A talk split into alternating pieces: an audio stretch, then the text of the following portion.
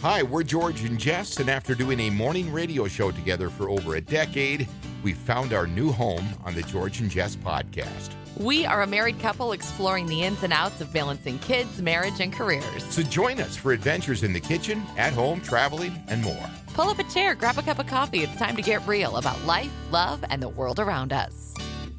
It seems as though the battle for the perfect body never ends in this country. Or this world, for that matter of fact. It never ends, and until they stop telling us to keep striving for a perfect body, it never will end. I've said this before, but the networks preach all the time, and so does like all your media icons and all of it, ad campaigns, this and that. Yet they always go back to what they view the perfect body to be, right? Which is most of the time. That's what they perceive, I should say. Unrealistic. It's impossible. Unattainable. I think it's impossible for a lot of people. I could almost bet you that for most, your family doctor would tell you that's not a healthy goal. And a lot of the images that we see aren't even real. It's impossible. They're photoshopped, they're edited, they're retouched. Most young people, I think, they know that you can fix things because they have all the apps. But when they see a celebrity in a bikini or a guy with their shirt off or this or that, or celebrity couples that look perfect, they don't realize that the vast majority of them have been photoshopped on top of these individuals eating, and I'm not kidding, like boiled, boneless, skinless chicken breast and steamed broccoli. I'm not kidding. There's more to life than boiled chicken. There is. But this obsession, and it's really, really, and I will be the first to admit, they target predominantly young women. And I grew up in the 90s, and that's when diet culture, which you hear a lot about, in the media, really ramped up. And it was the Slim Fast and the Weight Watchers and the LA Weight Loss and the Atkins diet and the South Beach diet, all of that. And that's the tip of the iceberg. Right, keto, the list just goes on. On the stuff that they try to sell you, that there's something wrong with you that they can fix if you pay them. Right. And so, and on top of that, there was the 90s supermodels, which were very thin. But it goes back. That waif-like look. But when you say that, I can tell you going back to the 70s, if you recall, maybe you obviously don't remember. You were born in 1984. But in the 70s also, it was that stick-thin figure, and there was a girl named Twiggy. Right? And that I remember in the mid-70s when I was very, very young, all of the girls in high school and college age striving to be stick thin. You go to the 80s, the 80s, and here we are 40, 50 years removed from that, and we've accomplished nothing. And I've seen some really interesting posts on social media that speak to exactly what you're saying. And it's like the ideal body, quote unquote, has changed over the years. Like there was the Marilyn Monroe, like the curves, and then there was Twiggy, and then there was the athletic body of Cindy Crawford, and then there was the Kim Kardashian with the teeny tiny waist and the big voluptuous curves. And so it's this ideal body that they're trying to sell us is constantly changing.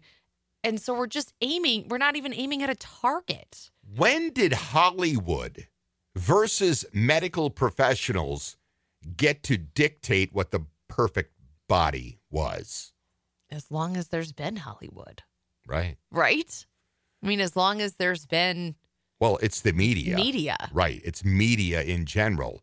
And, the biggest struggle, it's way worse now than it was even 20 or 30 years ago because of social media and the internet. And thankfully, there has been some small change from some magazines, changing their messaging and their headlines and having more body inclusivity inside the pages of the magazines.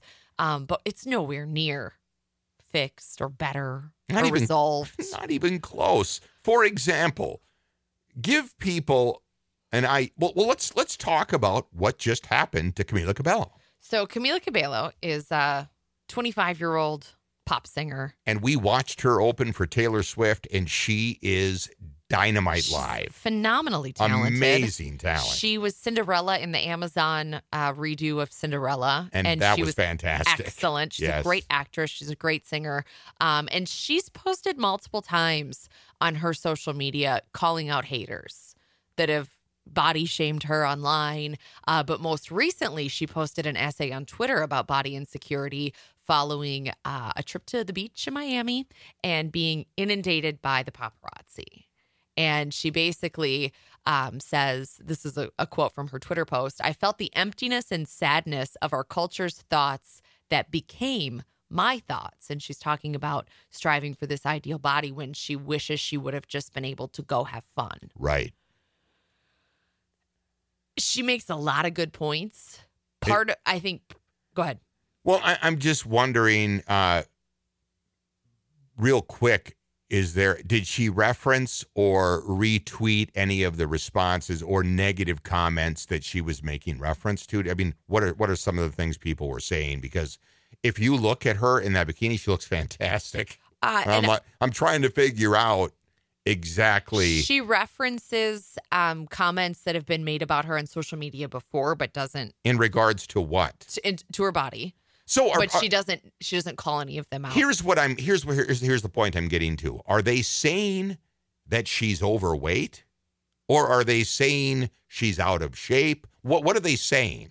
I don't know what they're saying. And her post isn't about what they're saying. Okay. Her post is about how she feels, and how much thought and time she's put into worrying about her body, and how much pain it's caused her to do that when she feels good. She just wants to go to the beach and enjoy the afternoon. Just wants to go to the beach. And she talks about how she anticipated that there would be photographers, so she didn't eat anything that morning. Isn't that sad? And this is, I mean, she's calling to light what I think a lot of women feel like, and there's no one there to paparazzi them. Right. But I think these are common thoughts that women, I'm speaking for women because I am a woman, have about body insecurities. And they're not in our heads. It's not in your head. These messages we're inundated with them for our whole lives. It's disheartening in the sense that we have a daughter who's not even in kindergarten yet. She's in pre-K, and she has made reference to fat. I don't want to be fat. I don't want a big belly. She actually came home the other day, and when I picked her up, she was like, you know how she's always playing. She was like, "Dad, when I'm older, I'm going to have 4 babies, one for each of us." Of course, she was making reference. She was making reference to you, to me, to Noah, and to herself. Oh. She was going to adopt. She said she was going to adopt 4 babies. I was like, well, that's very kind of you. That's awesome. What a great way to give 4 babies a home. She goes, yeah, I don't want to have babies because I don't want to get fat. What? And I was like, here we go. I'm like, I didn't say. That's awful. I didn't say anything because I know you don't want to. Well, it's. Right. But I was wondering, tricky. Where did she hear that? I can promise it was not from us. I know, but I'm just wondering, where did she hear that? Or was it something she saw on a YouTube channel? Or I don't know. Is it just her visual of a pregnant woman? Because she knows that they look like with the round belly, right? She knows she's figured that out. It's so devastating to hear that. It is. It's horrible. Because she's 5 years old. Right. I remember being 5 years old and thinking about being fat. That's sad. That is sad. I remember it, and it's so sad because we've taken a path in our home where she does not hear us say that word. Well, I mean, it is just not talked about. Right. Don't say it. As a parent, I can tell you this. If your children constantly hear you complain about the way you look or what you're trying to do to combat weight gain or whatever, it's going to rub off on them. And that's going to be something that's going to stick in their mind. It just will. It's not even a question. And so as much effort as we've put into protecting her from those messages. I knew we wouldn't be able to, you know. She's only 5 and she's already getting exposed to them. Right. Most likely.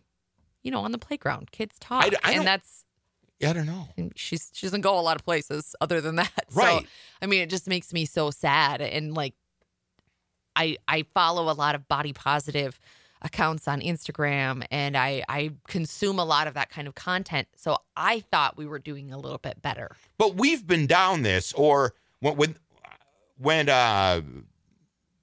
companies in general have said that they were going to try to turn the table on this. I think, let's just use Victoria's Secret as an example, or Barbie, right? Mm-hmm. They tried to, those are two companies on opposite ends of the spectrum as far as little girls and then grown-up women, right? But they both tried to deal with the body image issue. And I've seen this, I'm telling you, for decades, they say one thing, but they always go back and do another. Because you want to know why? The thin stuff sells.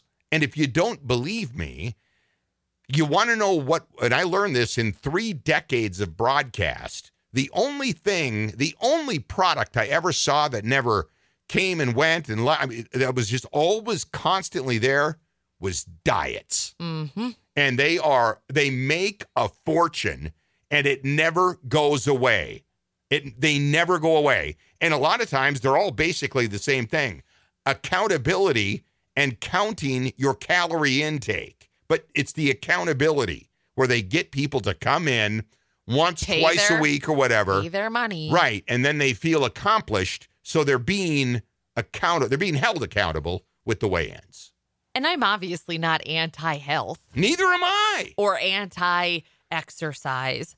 In it by any stretch of the imagination. I can speak to my journey, I'll call it. Is that a buzzy dumb word too? I like that. I like that. That works. So I have a long history of disordered eating. Yes. That includes extremely limited calories, over-exercise, exercising twice a day for a lengthy amount of time, saving calories so I could drink alcohol. I mean, just it's a lengthy past of disordered eating and using exercise as punishment.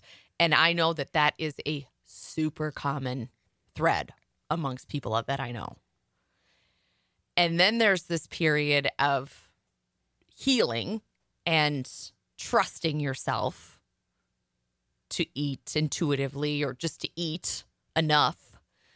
And then there, like the part that I'm at right now is I feel like I trust myself, and I feel like I can start working out again and not feel like it's to lose weight, because for so many years that's been the only function of exercise for me. Right. Was to lose weight. So I'm slowly starting to put that back in my life in a more trusting, balanced, healthy way, not looking at it like I need to get my soft tape measure out to see if I'm making any progress. Right. Which I used to use every single day. And I had a little document on my phone where I recorded how many inches around my thighs were. Right. I know. Which is not a fun way to live. No. And it, like I said, we can have this discussion today. We've had this discussion in the past, even when we were doing our morning radio show. We would talk about this. And I said, you just wait, watch, nothing will change. And you want to know what? Nothing's changed. They still have, and it's, I understand there's a lot of trolls out there, but they are still, and they always will push what they deem the perfect body. And it's always how you can fix something. Right. You know, like they're selling you believing that there's something wrong with you that needs fixing. Right. And it's very frustrating. A big part of this is the eternal search for the fountain of youth. You will find that with a lot of older people. I'm going to admit something. Since the beginning of the year, I have made up my mind that I'm going to lose the COVID-20 I gained.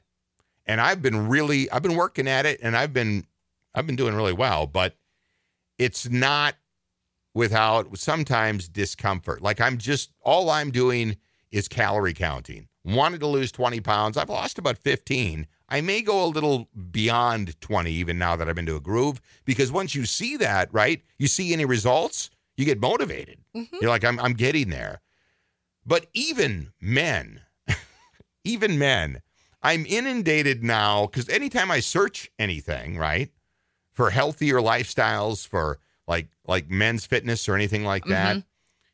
the algorithms are so good that they've got you cornered until you buy the products they put in front of you. What are they trying to sell you? Right, but just everything. Everything. I mean, it's unbelievable. Like, take this. The reason you're losing muscle mass and this is happening to you is you need these three substances, one testosterone, one some kind of get-up-and-go juice, mm-hmm, right, mm-hmm. an accelerant, and then some whey protein thing. They're always trying to sell you something. And then They'll have these ads. Look at this guy. He's 55. Oh. I'm like, how many guys that are 55 have the time? And I've listened to physicians and dietitians break this down, and they will tell you to have those, what Hollywood will try to tell you is the perfect body type, would require extreme measures.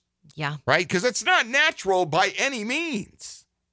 So it's as bad for men, but I think men shrug it off, and they're not held to the same standard, not even close, as women. Well, look at the gray hair example, and I know I've brought this up before, but when men go gray, it's sexy and distinguished, and they're like, oh, the silver fox. Oh, I love the gray in your beard. But when women go gray and don't touch up their roots or color their hair, the comments generally go like, oh, she's looking so old. Why doesn't she do something with her hair? We've had this discussion. But it's true. It is true. We have a friend of ours who obviously not going to name, but she was recently had a pretty big change in her adult life, and I almost didn't notice her because she stopped dyeing her hair, and she's 100% gray, few years younger than me even. And I ran into her in Pet Expo. I was just grabbing some bird food, and it took me the better part of 3 or 4 seconds to figure out who she was. And I was like, oh my God. And you can't blurt out, oh, your hair's gray. Preferably right? Not. You can't do that. But that was what I noticed. I'm like, oh, okay, I got it. You didn't dye your hair because you look like a completely different person. She looks good. Yeah. She looks fantastic, just different because she hasn't dyed her hair. It's funny what How many people do you think are gray that we don't, that you just don't know? Well, it's funny what you get used to. Right. You know, you see people or you don't see them for a while, and then you do, and it can be surprising. Right. It can be. I am onto our topic from yesterday. I am manifesting my hair when it goes gray to be like white, silvery gray, like that people pay thousands of dollars for in a salon. That's like you're throwing that out there. You're thinking of somebody like that Icon Accidental. Yes. And she's on Instagram. So fabulous. If you follow her on Instagram, again, Icon Accidental, search it on Instagram. She is fabulous. She's so fabulous. She is. And look how she's made like herself super famous. Oh, yeah. Right? How old is she? I think she's in her 70s. She's fantastic. And I may be off, but see, even I'm sitting here with this microphone preaching like body acceptance, and I'm still like, oh, I hope when I go gray, it looks like this, so it's more acceptable and prettier, which is just that isn't it. I mean, I'm still healing. I still struggle with aging. You know, I still struggle with my changing body, and I try really hard to accept it, but it's a work in progress. The funny thing is, it's always been an issue. It's just been different. And obviously in today's world, you can't escape it because of the internet, mm-hmm. right? And specifically social media. But People talk about some of the classic beauties of past and throughout history. And if you were to see them, the one that comes up a lot from what I've read is Cleopatra. She, by today's standards, would have been heavy. Oh, really? Yeah.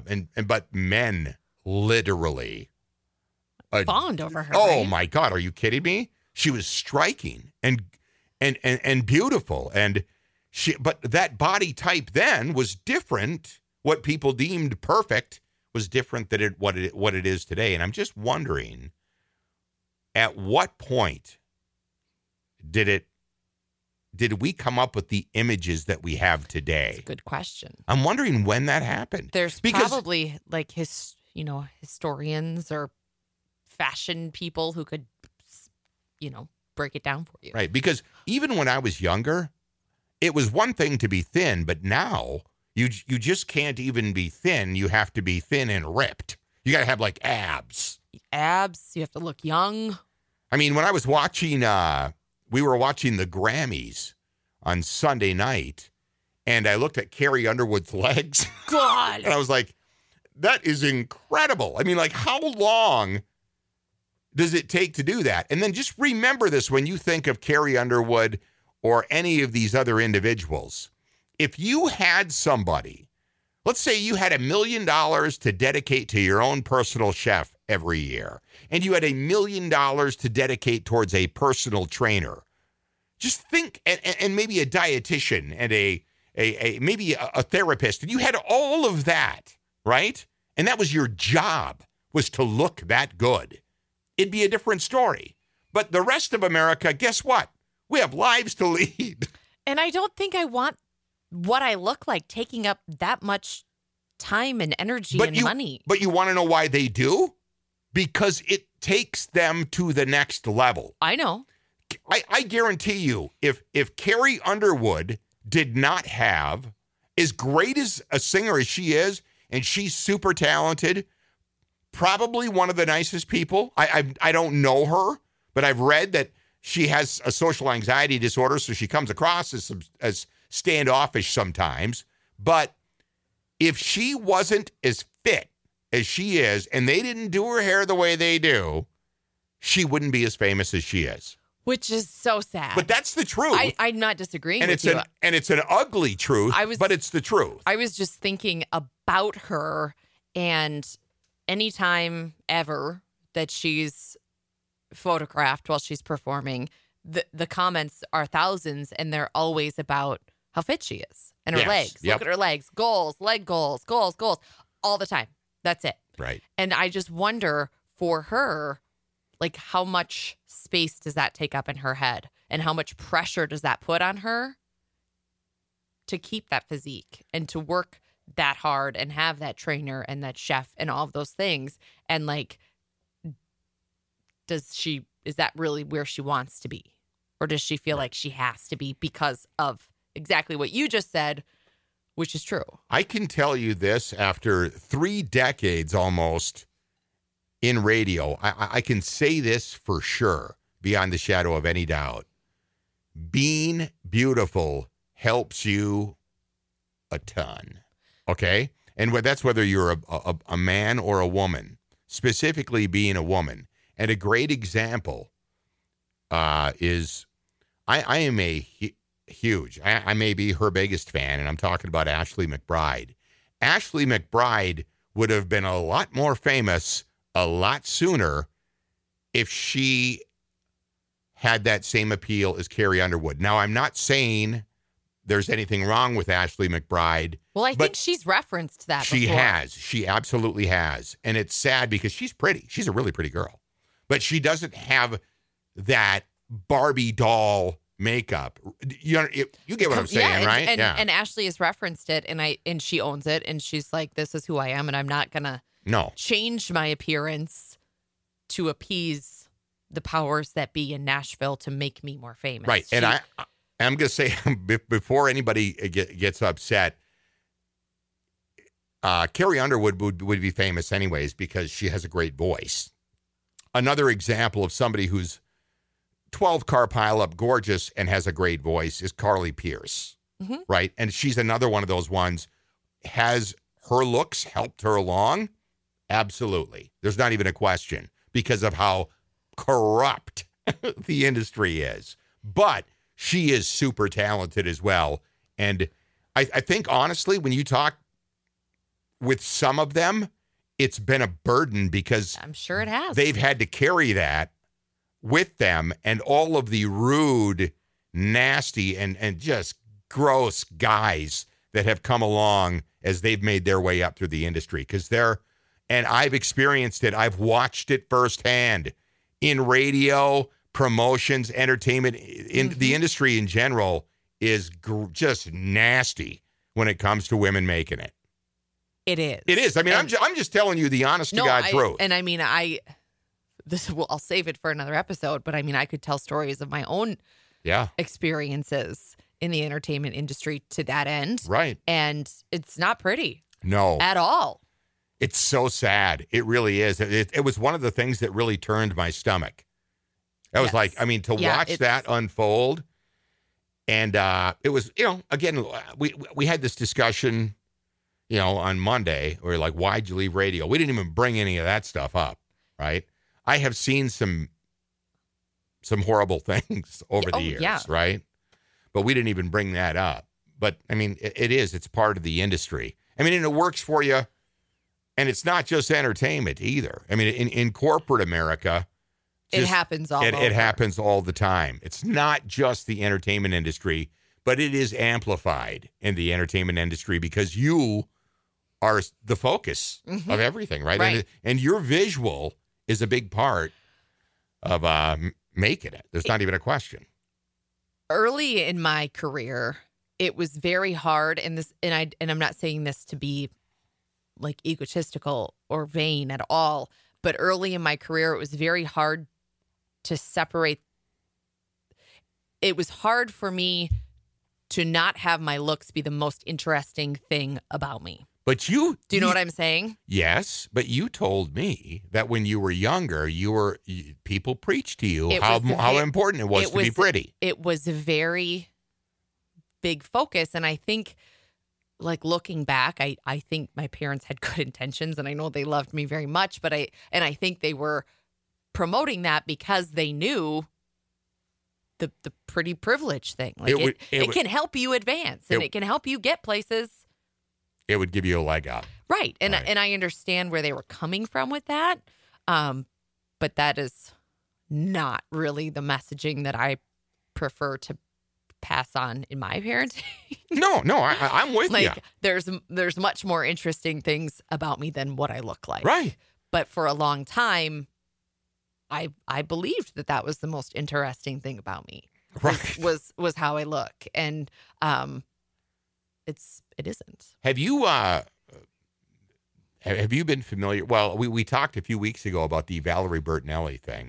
I haven't seen the post. Well, well, if you just Google it, it will come up. But she, of course, was married for years. She's the American actress who now has a cooking, like a cooking show on one of the food networks, right? Yes, she does. And she's an author, and she's just wonderful. She really is. You see her on QVC with David Venable once in a while. Oh, okay. And she talked about, because she was, you know, a sex symbol when she was younger. She was on the show One Day at a Time, and then she married Eddie Van Halen, and she was part of that rock and roll scene with Heather Locklear and the rest of all of them, that group of girls, right?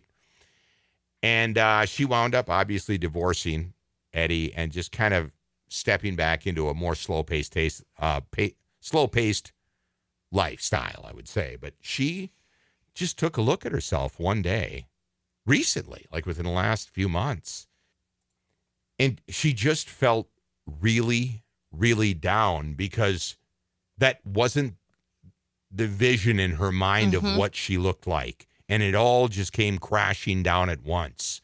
And she talked about, I mean, she did she recorded and she put it up. I watched it. It was on, I think it might've been on TikTok or one of her Instagram reels, one of those. And she broke it down and just talked about it. And I was like, oh my God, I hope that never happens to Clara, right? Cause you and I we work very hard to get that into her head. Mm-hmm. Right. And it was interesting to hear her break that down. Well, talk about how it, you know, it's just like that's even at her age and all after all mm-hmm. she's been through, she's still expected to look like she did when she was 25. And you see that with actresses a lot, like Shelley Long and who's the one from Top Gun? The one from Top Gun is the one that I can't. Kelly McGillis. Yeah. And it's like, when you put that much focus on how you look and you know your looks are going to change, that's the whole like anti-aging fountain of youth thing. You're always chasing that appearance that you had when you were young. And you think that is going to, like, if only you can get back to that, everything will be okay. If only I could look like that or weigh that amount. And which it doesn't. It doesn't make you happy. It doesn't solve your problems. No. None of it. And it's like, well, first of all, I want to make sure to emphasize that we're not bashing working out or being fit. No, but man, if you do anything to try to head down that road, obviously, good for you. And I mean, if you look like that, good for you. And you've probably worked very hard. Absolutely. Right? And there are people, I know people that are in that kind of shape, and I'm like, they work really, really hard at it. So I'm not taking anything from them. But there are some people that could spend 7 days a week, 2 hours, 3 hours a day in the gym and never look like that. They just can't do it. Their body's not, they're not meant to look like that. And I'm coming at it from more of the mental health aspect, like at what cost, right? Is that, and obviously there's some people that get, I mean, that's their high, working out and bodybuilding and that type of thing. I mean, that's their drug of choice. And I understand that, good for them, but I just think that everybody, there's no way. No, I used to say like, oh, I have to work out for my mental health. But really, the mental health that I was referring to was the reassurance that I wasn't going to get fat. Right. And it sounds terrible, but that was the mental health that I thought I was helping. And that's not healthy. No. Mentally. No. That is not how you do it. Not at all. So that's the place that I'm coming from, and I know everyone's on their own journey, and I don't begrudge anyone's journey. I agree, but that when I saw the Camila Cabello post again, I was like, this never ends. No, never. I don't. It won't. It won't. I can tell you. I mean, over and over again, this happens, and it doesn't matter because the guys that control the industry like that look, and they're going to make sure that that's all there is. Mm-hmm.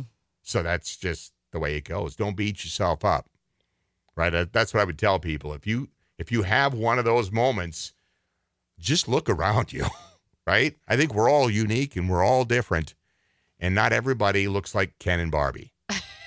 They don't. You know, honestly. And wouldn't life be boring if we all did? Wouldn't it be? That's just incredible. But it's something to be, you know, aware of, and certainly talk to your kids about as they're growing up. Yeah. Right? And let's stop saying fat like it's the worst possible thing you could be.